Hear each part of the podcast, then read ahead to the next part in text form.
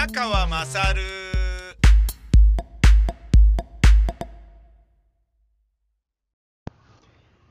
おはようございます。えー、っとですね。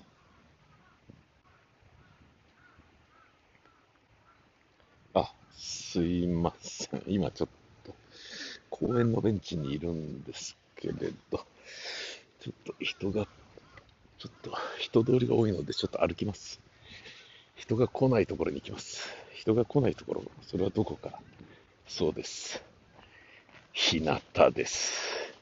日向に出ました。今、日陰のね、ベンチに座ってたんですよ。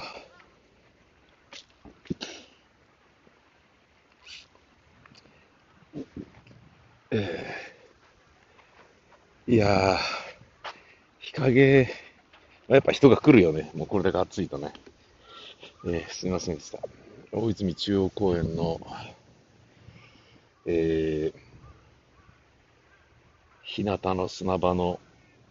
そばのベンチに座って、えー、なんかあの、甲羅干しに来た人みたい。なんか、ね、あの、サーファーとかで早く焼きたいです、体みたいな。ね、で、日サロ行くお金がないから、直火焼きします、みたいなね。ソーラーになります、みたいなね。そういう感じの人みたいだろうな。うん。大体年寄りで日焼けしたいとか言う人あんまいねえだろう。うん。で気持ち悪いよね。なんか、年取ってて真っ黒に焼けてたりするとさ。あのね、みんなタレントとかもね、30代、40代で日サロ行ってる人いっぱいいたけど、気持ち悪いなと思ってたな、なんか。うん、もうアダルトビデオ男優みたいにしか見えなくて、だから僕ね、真っ白のままでね、あの、フォルムだけがめちゃめちゃかっこいい、プロレスラーの桜庭和志さんとかが大好きだったよね。うん、それに比べて、あのね、なんか、ヒサロ行きまくってる秋山何がしであったりとか、あの、ナルシスな感じ？ねああいのはね、なんか、残念だなっていうね、うん、見てて思ったね。で、どんなに強くてもそういう人間にはなりたくないですみたいなね。そういう感じだったよ、私は。うん。まあ、たとえね、志保さんとセックスしていようともね、えーそこは羨ましい。あ、まあそうでもないな。うん。そうでもないな。いや、羨ましいな。うん？羨ましい？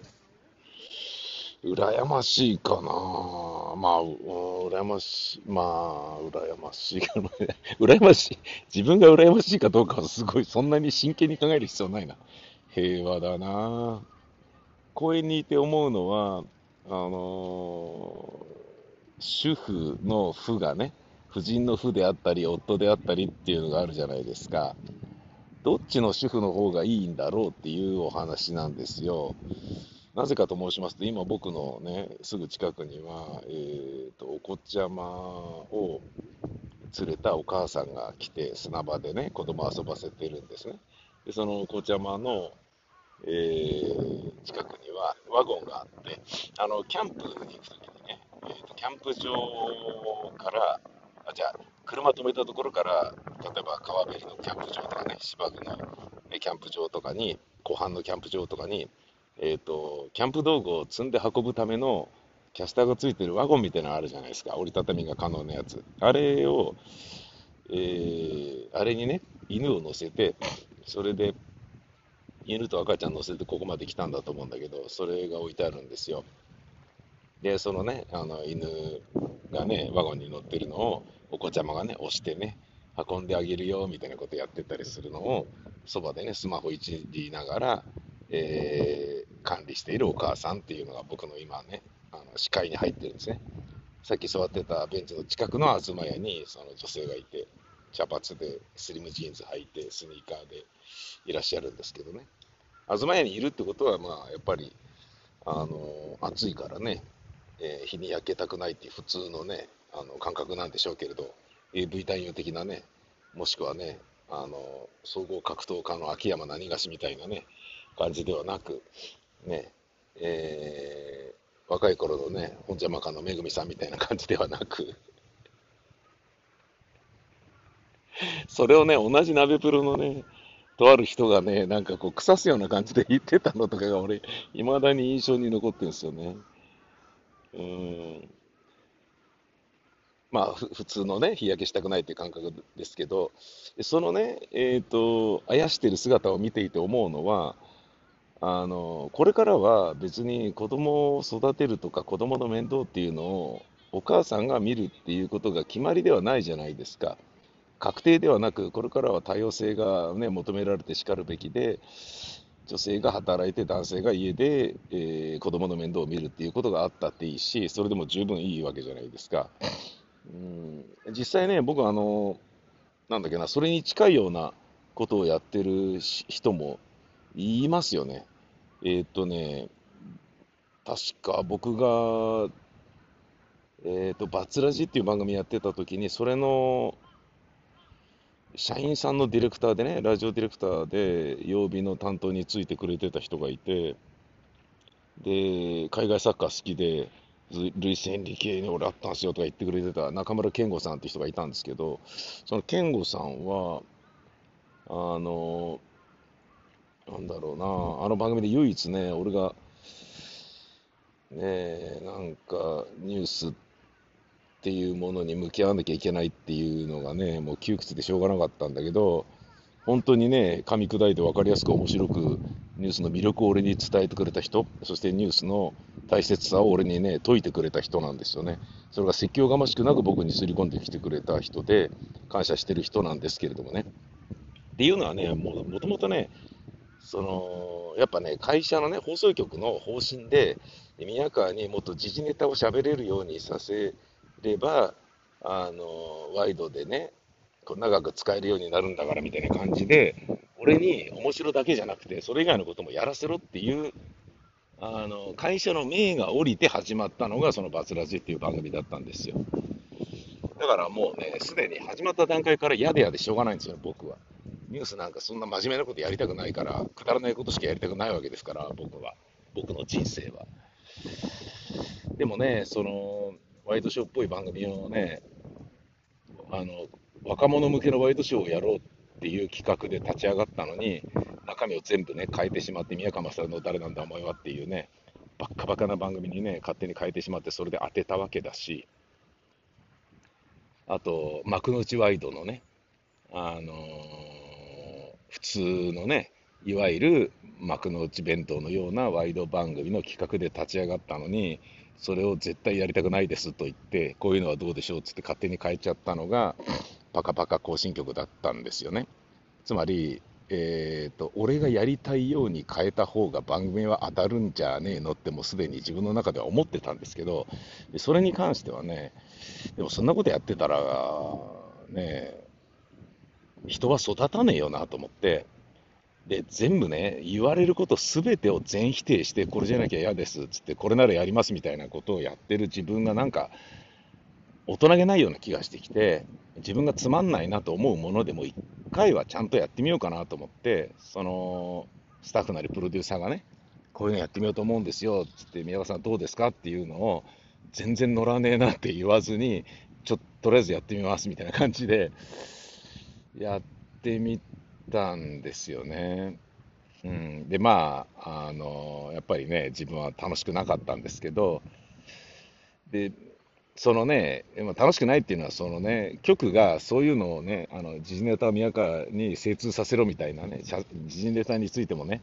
語ったり取り上げたりすることができるような、そのアレルギー反応を解除しろっていうことを目的にやってる番組であることを分かっていたからの窮屈感っていうのもあったんですけど、でその窮屈感の中でも、その健吾さんっていう人はあの、ニュースの面白さとか楽しさを教えてくださったんですよね。で、そのことには感謝してるんですけど、その後、健吾さんはバツラジ終わった後に、えーと、ラジオから異動になって、それが嫌で辞めますっつって会社辞めちゃって、TBS の局の社員なのにですよ、TBS の局の社員ってことは、TBS ラジオの子会社の社員じゃないから、その給料がね、何倍も違うわけですよ、ホールディングスのね、本社の社員だから。で、分社化したってことは、子会社の社員になるから、TBS ラジオの社員は給料をガクンと安くできるわけですよ。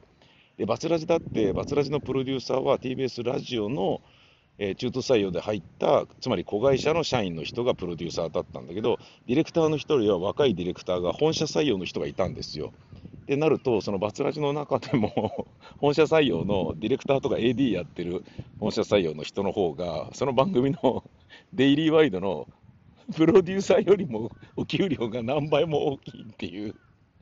よくわかんないことになってて、感じだったんですよね。なんだけど、で、いや当然ね、健吾さんは、まあ、ラジオやりたかったのかもしれないんだけど、やっぱだからね、本社採用の方だから給料高いから、で給料高いから、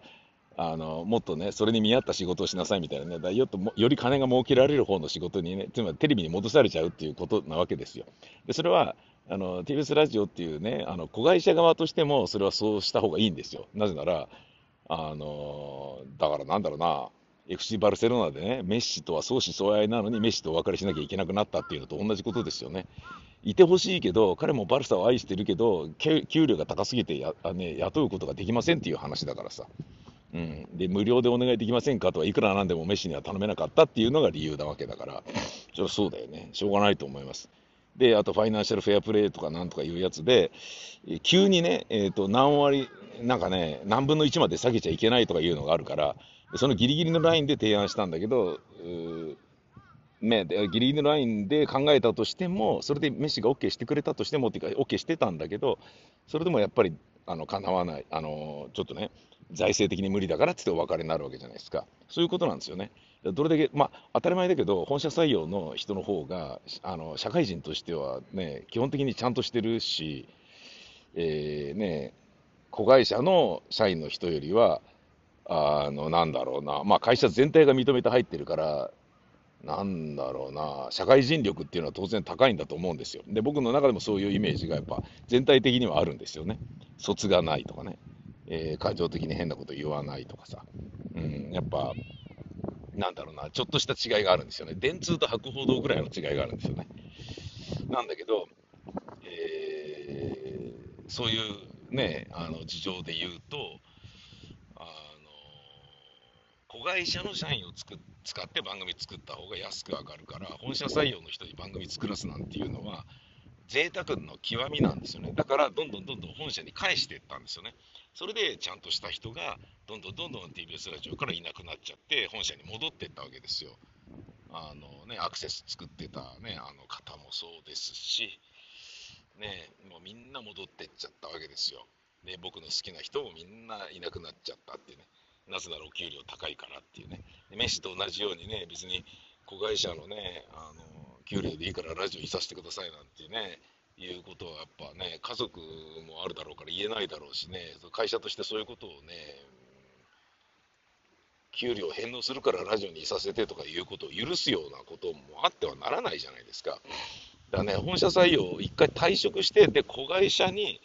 ね、再就職するみたいなことをいちいち手続き踏まなきゃいけないから、それは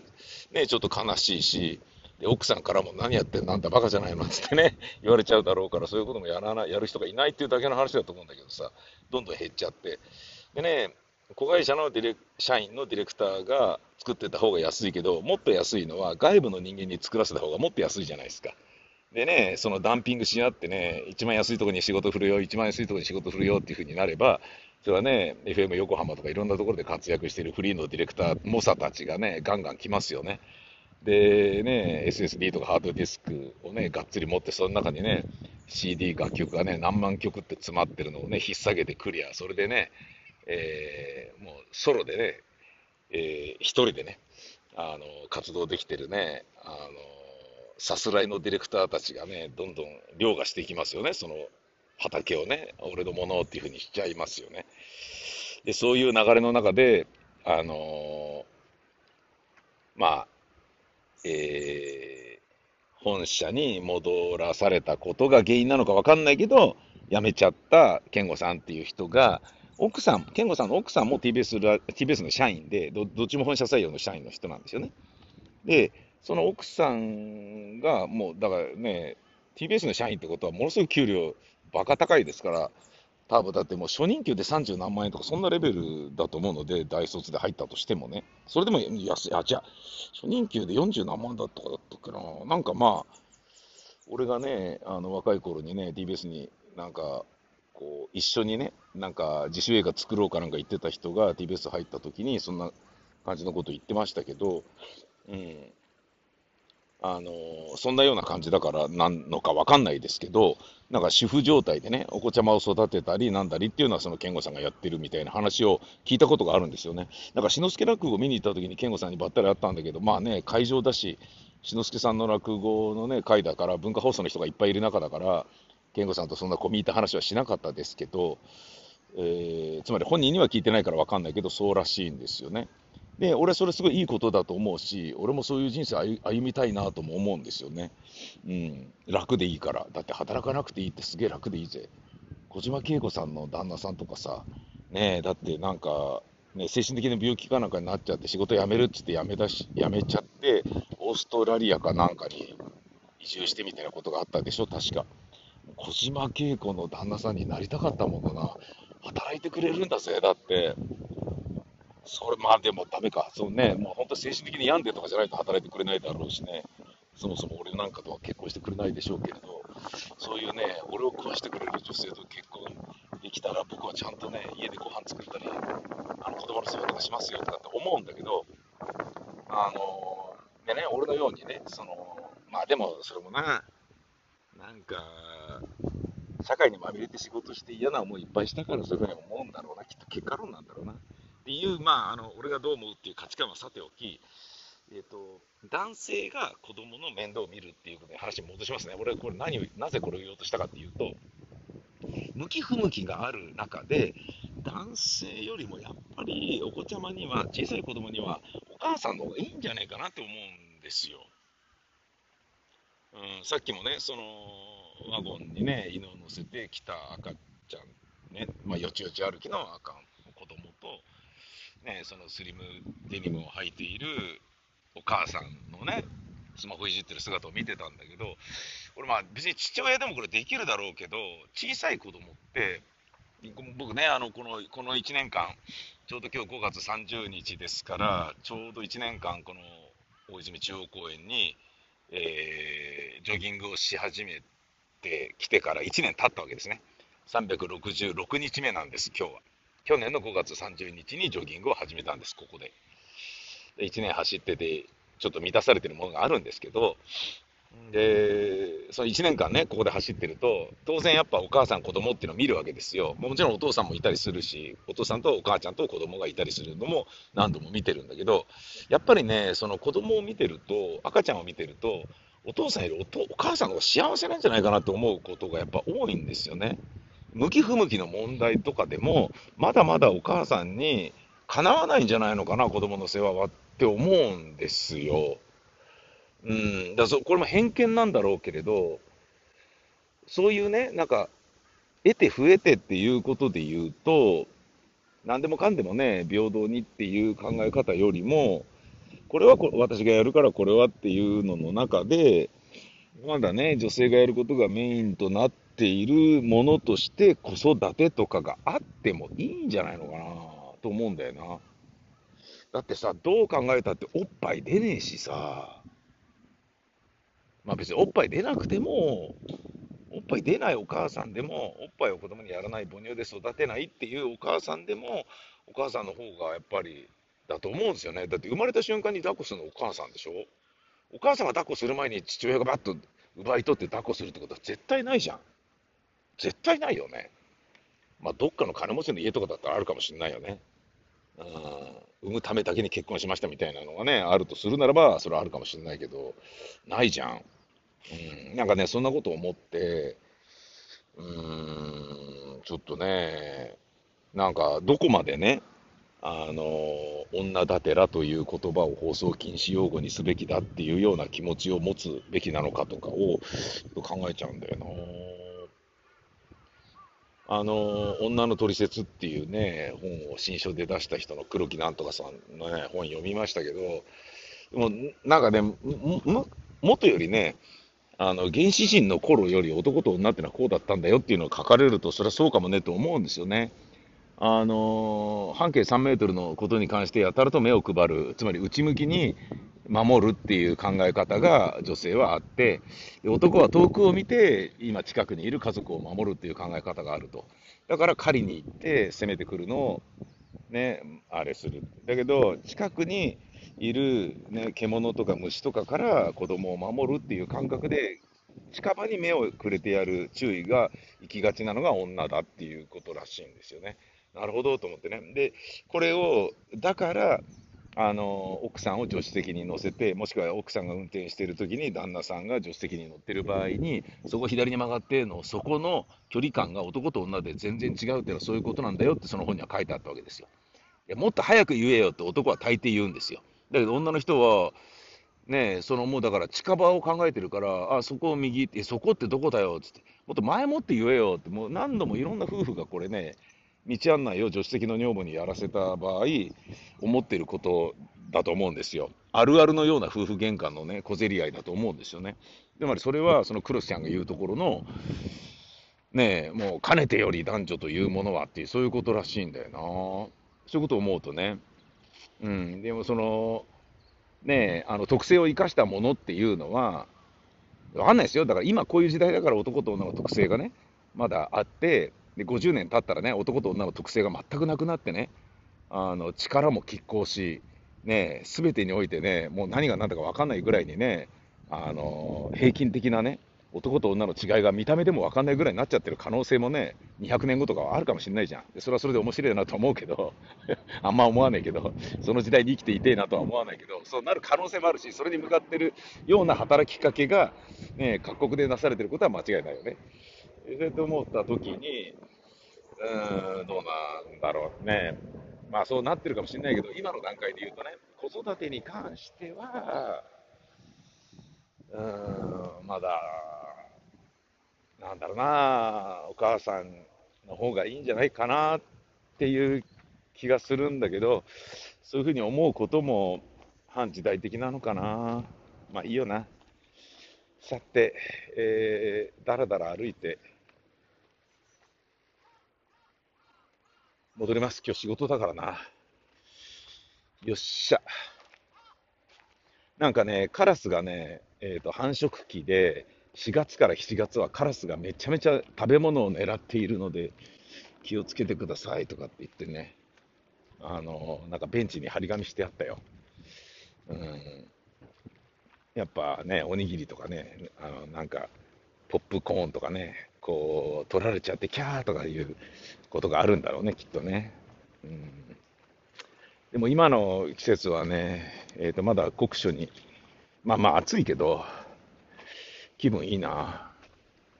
うん、俺この朝のランニングっていうのをね、するようになってから、ああ、もっともっと若い時からね、体を動かすっていう習慣をつけたりしとけばよかったなって思った。うん。公園で会える野鳥たち、夏、四十から、ヒヨドリ、ムクドリ、白石霊、エナガ、メジロ、ヤマガラ、コゲラ、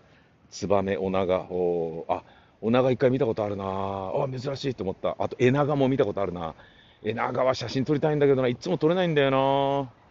ジョギングで来てる時に見るからね。で、あの、バードウォッチングで来ようと思って、望遠レンズなんか引っ提げてきた時に限って見れないじゃん。得てしてそういうものでしょ？マーフィーの法則ってやつでしょ？しょうがないよね。さて、歩いて帰ろうかな。今日もお仕事だ。頑張るぞ。うわ、でっけえうんこ。なんで処理しないんだろうな。犬の飼い主、腹立つな。ここでしゃがんでね、ふーっつって、手ついたりしたらぐちゃってなっちゃうわけじゃん。もうやだうんこ持って帰って。なんだ。ちょっと今変なものを気づきました。お願いという縦看板があるんですけど、野鳥、昆虫などを取らないでください。高速走行はやめてくださいの、くださいの部分がひらがなでシールが貼ってあるんですよ。で、その奥の方にはくださいっていうのが、下にサイになってるんですよ。なんかそれ違ってるぞ、文字がっつって誰か怒ったじじいがいたんだろうな。なんでくださいってダメなの？下に送り仮名のサイだと。ダメなのか。てかめんどくせえな、そんなの直さなきゃいけないなんて。それに税金使われてるわけでしょ？ここは、えっ、ー、と、和光地林公園じゃなくて大泉中央公園ってことは、なんだよ、練馬区民の俺の税金使われてるってことかよ。ください、シールのために。叫んなよ。謝ってください。